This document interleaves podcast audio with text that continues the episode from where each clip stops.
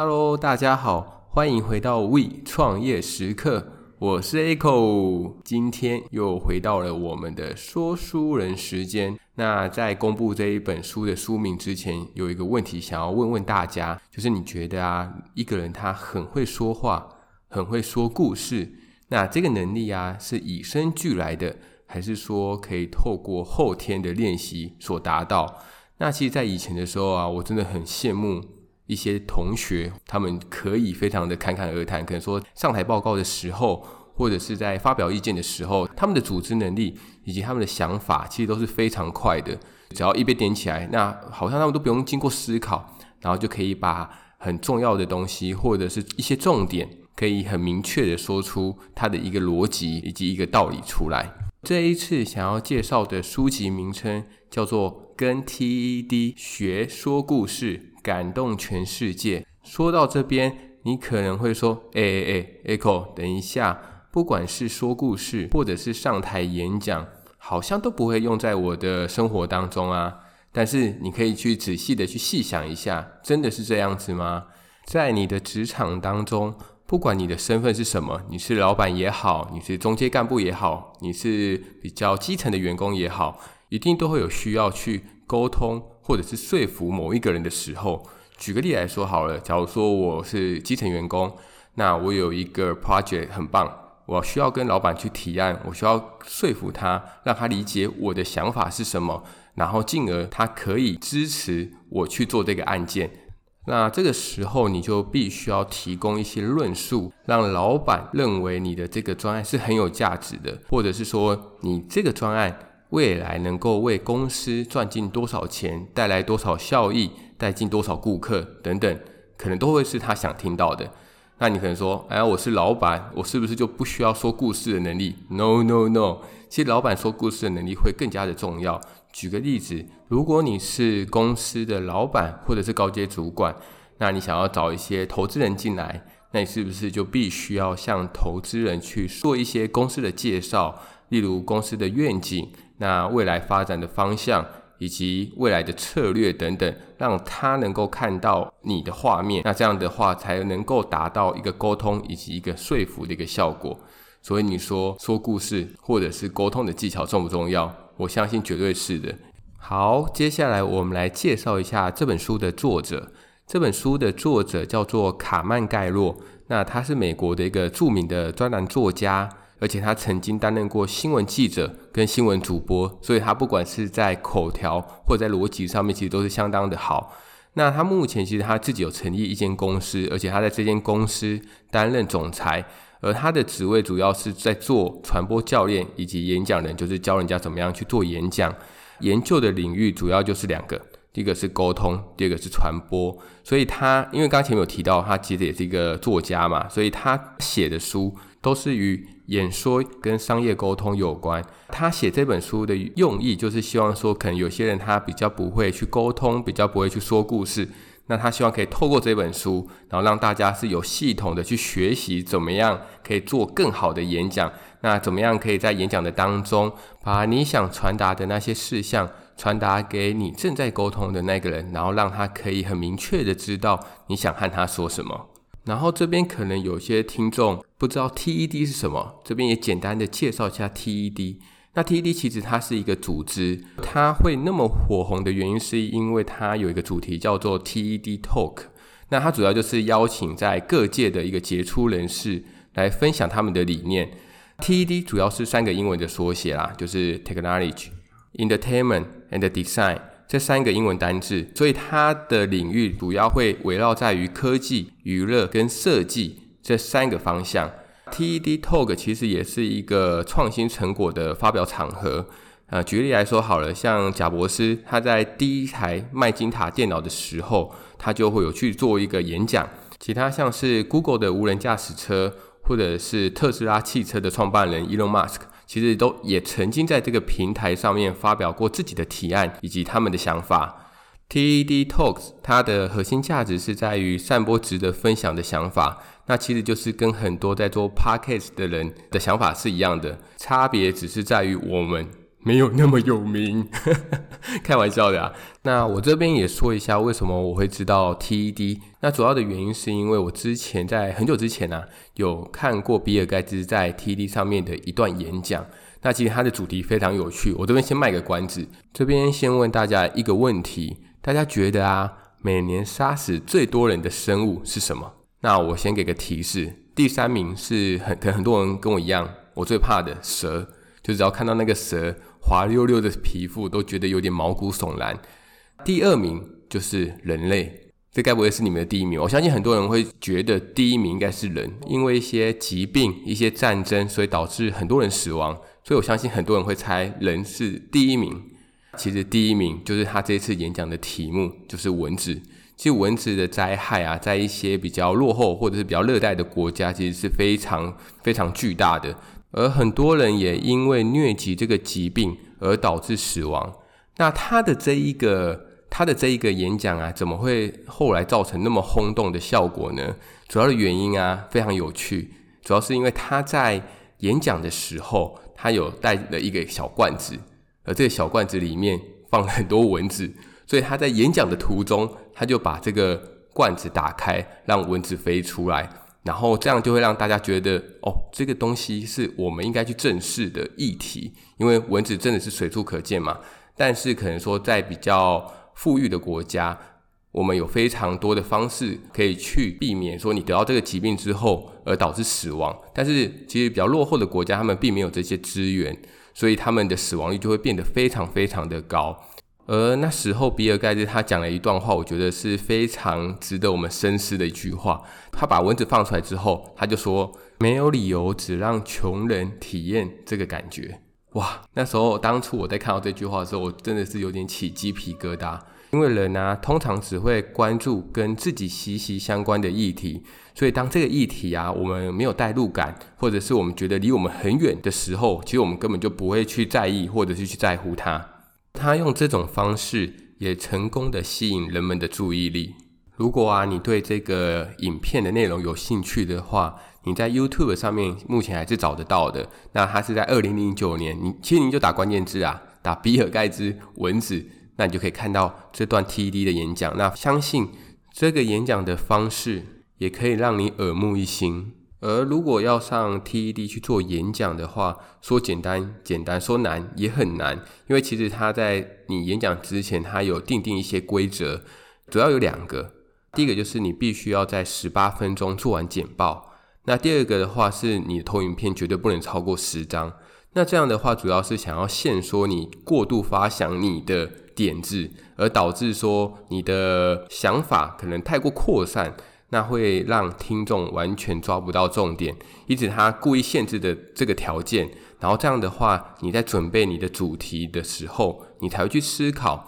你可能会将你自己的主题去分成非常重要、重要跟不太重要嘛，那你才会去挑选说哪些东西是真正你想要传达给这一次的听众，依据你自身想要对听众想传达的事情。将你的想法去去芜存菁，所以我觉得这是非常好去做一个练习。那你也可以想看，你只有十八分钟，那这十八分钟你想要带给底下的人，你的真正想传达的一个想法。而我是从什么时候开始发现说故事的东西非常重要的呢？其实我记得啊，在我之前在打工的时候，那时候好像是在研究所。那研究所的时候，我有去，大家应该知道，以前灯会其实都会办得很盛大。过年的那时候，在国父纪念馆都会有很多花灯的展示，而这些花灯呢、都是从不同的学校他们所组成的团队制作而成的，所以他们可能是都是独立的一个东西。那他们所唯一会围绕的一个主题就是当年的生肖年。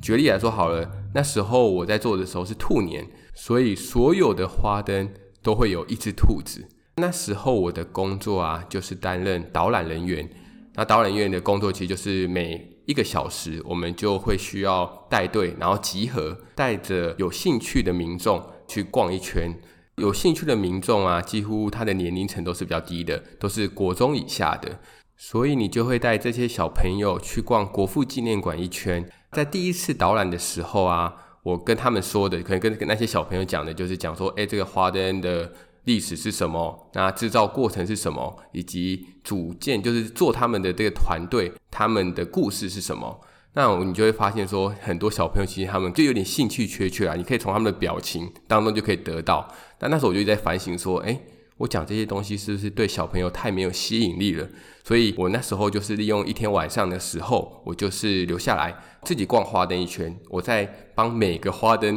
编造他自己的故事。隔天的时候，我就用这套方法。驻足在每个花灯前面的时候，我就会说一段我自己编的一段故事。那你就会发现，哇，小朋友他们的表情表情已经完全不一样了。他们每个都很兴奋，然后都会问你啊，为什么他们会这样子啊？为什么会这样子？你就会知道说，哦，原来说故事是那么重要的。因为如果你说的一个东西，他们完全是不感兴趣的话，那你想要带给他们，你说的东西根本都是白说啦。所以，最好的方式就是用他们那时候，你必须要换位去思考，他们想要听到什么，而你再去说什么给他们听的时候，他们就会比较能够听得下去。那这是我那时候在灯会当中感受非常非常深刻的一个打工经验。拉回来跟我们的创业来做结合的话，究竟说故事我们会需要说给谁听呢？如果以创办人来说的话，你可能会需要跟三种不同的角色去说故事。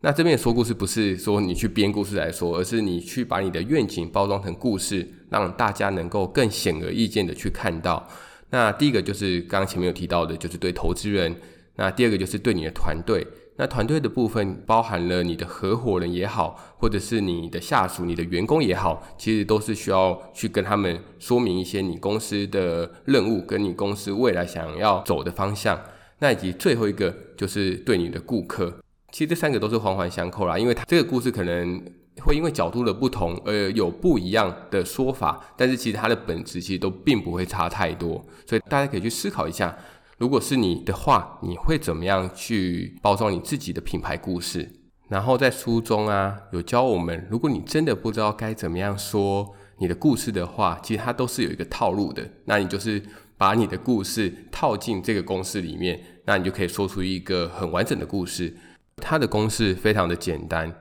主要的第一个步骤就是你必须要给顾客一个角色，那告诉大家说你开始的理由是什么。那你在中间呢、可能有遭遇到什么样的困难呐、啊，什么样的阻碍？那后来呀、你是如何解决了这个问题？以及到最后，你从这些困难、这些阻碍当中，你学习到了什么？所以你拿这些东西出来跟大家分享，那相信大家就会比较有感觉。这边就举一个例子，就是举那苹果创办人贾博士的例子。这边总共会分七个步骤来讲贾博士他的一个传奇故事。那首先，第一个是目标，第二个是阻碍，第三个是努力，第四个是结果，第五个是意外，第六个是转弯，以及第七个，它最后的结局是什么？好，那我们一个一个来。第一个目标的部分，其实我们就可以讲一下贾博士，他其实从小他的目标就是想要改变世界，或者是说他想要做一个东西能够改善世界，让大家有更美好的世界。第二个部分是阻碍，他虽然想要达到这个目标。但是因为他们的家庭环境不是很好，所以他在大学的时候只念了六个月，就因为家里太穷，所以他就没有念完，休学了。第三个是努力，虽然说他休学了，但是他其实没有放弃，所以他还是找了来他的好朋友一起来组电脑。大家也都知道嘛，他在二十一岁的时候，就是在自家的车库去成立了苹果公司，那并且他们创造了世界上第一台的商用电脑，但是在中间历经了几代的过程，其实他们虽然说有这个产品出来了，但其实他们都卖的不是很理想。再来是结果，就是直到他的麦金塔电脑上市之后，哇，没想到一鸣惊人，所以这时候贾博士他才迎来了这个人生的高峰，并且他担任了苹果公司的董事长。第五个是意外，而这个意外大家也应该都耳熟能详，就是因为他。某一些因素，所以导致说他被董事会逐出自己亲手创办的公司，所以他在这段时间根本就是他人生非常低潮的时候。那再来是转弯，就是苹果公司虽然说把他踢出了董事会，但是苹果公司并没有因为这个举动而使得营业额上升，反而陷入了经营的一个危机，并且一年可能亏损了十亿美元，以及最后的结局。所以，苹果公司的高层不得不重新请回贾伯斯，然后让贾伯斯去从内部去重新做一个整顿，并且以他的理念来重新注入苹果公司的灵魂，就是可以让他跟着他的理念去走，完全就是跟之前的苹果完全是不同以往了。就因为他进来之后所带进来的一些企业文化，所带进来的一个策略，所以才会有那么多知名的一些苹果的产品才问世了。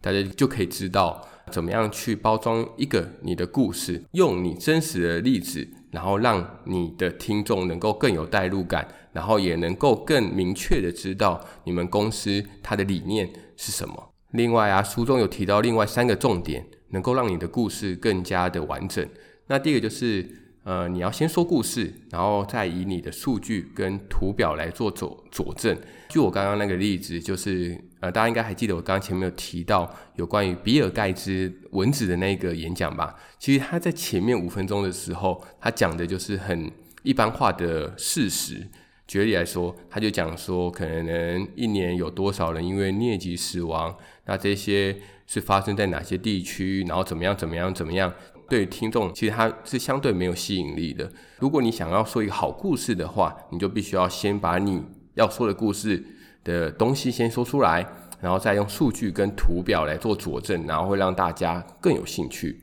第二个是三数法则。那相信大家都有听过这个法则，就是三其实是一个很奇妙的数字。经过研究显现出，大脑的短期记忆只能处理三项资讯，所以它只能记得三项事情，所以我们也不能讲太多嘛。所以你必须要把你的重点就浓缩成三项。在拟定简报或者是演说大纲的时候，你应该要列入三条能够辅助说明整体的讯息。然后让大家能够透过这三项说明，更明确的知道你的想法跟概念。然后最后一个也是我觉得非常有趣的一个重点，它就是皮克斯七步骤。相信大家都知道，皮克斯是一个很有名的动画公司，所以它就出产很多动画。那这些动画其实以我们大人来看的话，其实它都是带一些寓意的，因为可以让小朋友能够学习，可以从这个电影当中学习到一些事情，所以他就必须要有说故事的能力。其实我们仔细去想想啊，其实他的套路其实根本都是差不多的，他顶多只是换了个角色，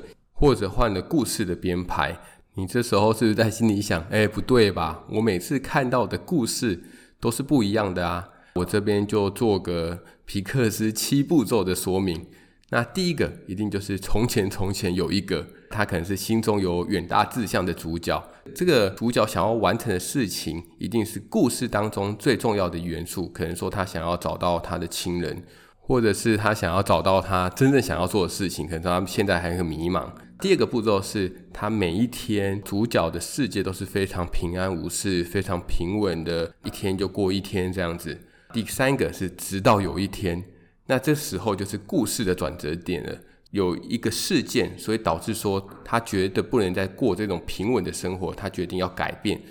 然后这个契机有可能是因为他的母亲给了他一段话，或者是他遭遇到什么样的挫折，让他觉得他不能再这样继续下去。第四个跟第五个就是故事的中间嘛，可能说由于这件事情，他开始了他的旅程。那这个旅程当中，可能他会遇到了某一些人啊，或者是某遇到了某一些事情，改变了他本来的想法。他可能本来以为 A 是最重要的，但后来发现，哦，no，A 不是最重要的，B 才重要。那再是第六个，直到最后，这也是剧情的高潮地方。可能说有一个人一直在挑战他的理念，那这个人可能是一个大 boss。他们的理念因为不同，所以他们可能就是彼此的打架啊，还是怎么样子。最后一个就是从此之后，他可能就是打败了这个 boss，让他证实了他自己的想法是对的。这个也是最后想要带给小朋友的寓意，也是想要带给小朋友让他可以学习到的东西。所以有时候你你有觉得吗？有时候我们去看皮克斯，虽然说它是个动画，但是有时候也看得非常感动。我记得我看的最感动的一部就是《怪兽电力公司》，就是小女孩。跟那个毛怪的那一幕，你就觉得说哇，非常非常的感人。对，那这个部分也可以提供给大家，就是未来如果真的也想哦说故事的话，那也可以用这种方式，所以大家可以去做一个思考。好啦，以上就是这本书的读书心得。那其实我在那个收集资料的时候，我有发现一些有趣的一个 TED 的小知识。那这边它它是有做一些同整资料，那这边我觉得蛮有趣的，我也分享给大家。那第一个就是最受欢迎的几位 TED 讲者，他平均一分钟约讲一百八十个字。那其实他这一百八十个字，我想应该不是中文字啊，应该是英文字。所以大家可以去想一下，如果你去讲英文字的那个速度，讲一百八十个字的英文的速度，换成中文的话，你大概要讲多少？那可能会是让听众最能够接收的一个速度。第二个是谁说演讲是天生的？T.D. 的讲者他有提到，如果你想要上台或者是演讲报告的话，你的重复排练是非常非常重要的。很多 T 的讲者，他们都有自己有说到，他们在演讲之前至少排练了二十五次以上，所以他们也是经过不断的练习，去抓住时间的节奏以及故事的节奏，然后才能够带给观众一个非常好的一个体验。最后一个就是演讲开始的十到二十秒是观众注意力集中的高峰，所以你必须要在一开始的时候，你就必须要抓住观众的注意力。让他先对于你这个人没有抗拒，就觉得说你不是来说教的，你是来告诉我一些事情的，让他能够更接受你的说法。好啦，以上就是这一次的读书心得。如果大家有希望我可以去看哪本书，或者是希望我可以读出新的哪本书的话，那也欢迎大家可以来粉丝团或者是来 IG，然后丢我小盒子，然后让我知道。那如果你觉得这一集的节目对你有帮助的话，也欢迎分享给你的朋友。那如果最后的如果就是如果你还没有订阅或者是追踪我们这个频道的话，那也麻烦你动动你的手指头发了我们哦。那以上就是本集的内容啦，让我们下次再见，拜拜。